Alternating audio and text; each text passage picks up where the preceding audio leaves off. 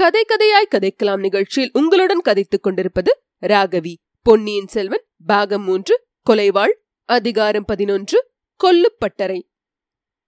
வந்தியத்தேவன் குதிரையை தட்டிவிட்டான். பழையாறையை குறியாக வைத்துக் கொண்டு போய்க் கொண்டிருந்தான். பழையாறையிலிருந்து வந்த பாதை ஒருவாறு ஞாபகம் இருந்தபடியால் யாரையும் வழி கூட கேளாமல் உத்தேசமாக திசை பார்த்து கொண்டு சென்றான். முதலில் கொஞ்ச தூரம் காட்டுப்பாதை வழியே சென்றான். குதிரை இதனால் மிகவும் கஷ்டப்பட்டு போனதை அறிந்தான். வல்லவரேனுக்கும் களைப்பு அதிகமாகவே இருந்தது. அவன் சிறிது நேரமாவது அயர்ந்து தூங்கி பல தினங்கள் ஆகிவிட்டன. அவ்வப்போது கண்ணை மூடிக்கொண்டு ஆடி விழுந்ததை தவிர நிமித்தமாக ஓரிடத்தில் படுத்து தூங்கினோம் என்பது கிடையாது. பழையாறைக்கு போய் இளவரசியிடம் செய்தியை சொல்லிவிட்டால் அப்புறம் அவனுடைய பொறுப்பு தீர்ந்தது. நிம்மதியாக தூங்கலாம். வெகுநேரம் தூங்கலாம். ஏன்? சென்று போன தினங்களுக்கும் சேர்ந்து நாள் கணக்கில் தூங்க வேண்டும் என்று திட்டமிட்டான். இளவரசி குந்தவையிடம் தாங்கள் கூறிய பணியை நிறைவேற்றிவிட்டேன். என்று சொல்லும்போது தனக்கு ஏற்படக்கூடிய மகிழ்ச்சியை அவன் எண்ணி பார்த்தான். தேவியின் முகம் அதை கேட்டு எவ்வண்ணம் மலர்ந்து பொலியும் என்பதை நினைத்தான். அந்த நினைவு அவனுக்கு ரோமாஞ்சனம் உண்டு பண்ணியது. இன்னொரு விஷயம் அவனுக்கு நினைவு வந்தது.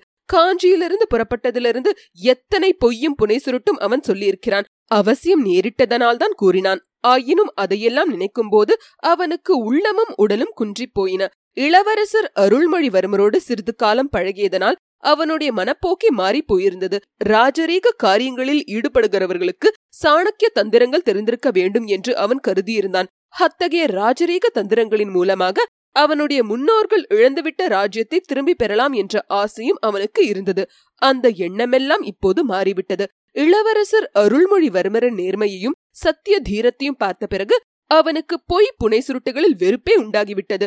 அவரை காப்பாற்றுவதற்காக எண்ணிக்கொண்டு மந்திரவாதியின் காது கேட்க நேற்றிரவு அவன் கூறிய பொய்யையும் எண்ணிக்கொண்டான். அதனால் ஏதாவது விபரீதம் நேராமல் இருக்க வேண்டுமே என்று நினைத்தபோது அவன் நெஞ்சு துணுக்கமுற்றது.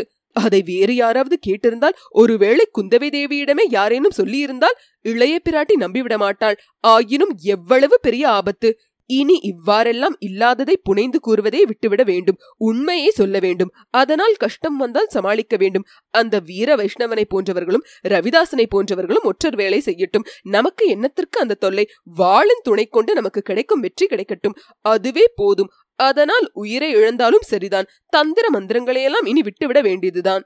இவ்வாறு எண்ணமிட்டுக் கொண்டே சென்றதில் குதிரையின் வேகம் தடைப்பட்டதை அவன் சிறிது நேரம் கவனிக்கவில்லை. ஏன்? குதிரை மீதிலிருந்து சிந்தனை செய்து கொண்டே போனதில் கொஞ்சம் கண்ணையந்தும் விட்டான். குதிரை ஓரிடத்தில் தடுமாறி குனிந்தபோது அவன் திடுக்கிட்டு விழுத்துக் கொண்டான். குதிரை தனது முன்னங்கால் ஒன்றை தரையில் ஊன்றி வைக்க முடியாமல் தத்தளித்தது தெரிந்தது. உடனே கீழே இறங்கினான்.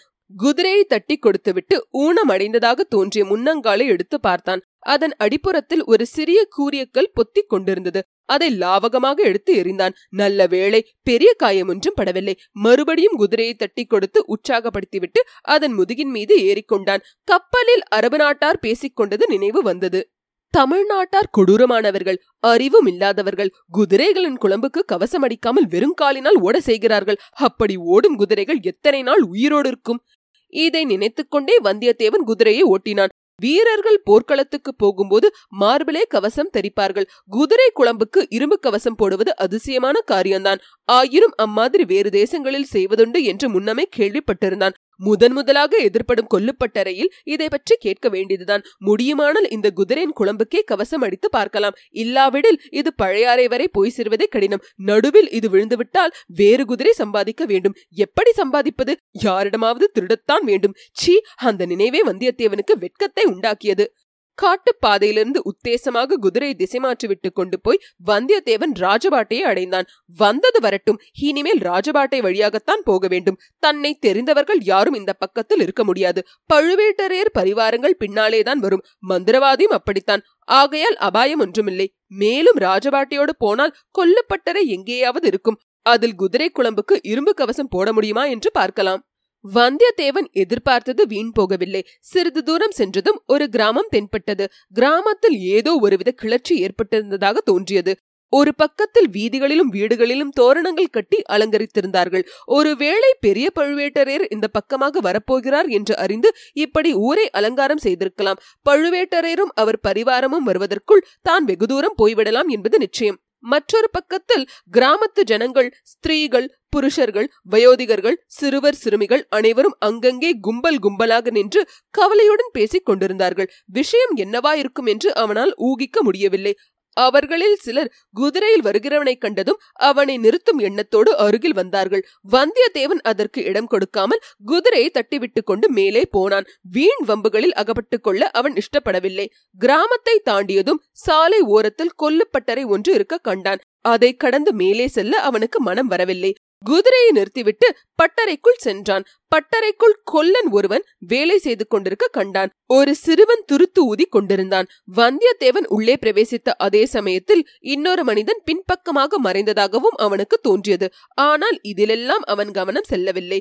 கொல்லன் கையில் வைத்துக் கொண்டிருந்த வாள் அவனுடைய கண்ணையும் கருத்தையும் ஒருங்கே கவர்ந்தது. அது ஒரு அபூர்வமான வாள். பட்டறையில் வைத்து கொல்லன் அதை செப்பனிட்டு கொண்டிருந்ததாக தோன்றியது. அதன் ஒரு பகுதி பளபளவென்று வெள்ளியைப் போல் பிரகாசித்தது. இன்னொரு பகுதி நெருப்பிலிருந்து அப்போதுதான் எடுக்கப்பட்டிருந்தபடியால் தங்க நிற செந்தழல் பிணம்பை போல் ஜொலித்தது. வாள் என்றால் இதுவல்லவா வாள்? என்று வந்தியத்தேவன் தன் மனத்திற்குள் எண்ணி வியந்தான். இத்துடன் அதிகாரம் பதினொன்று முற்றிற்று.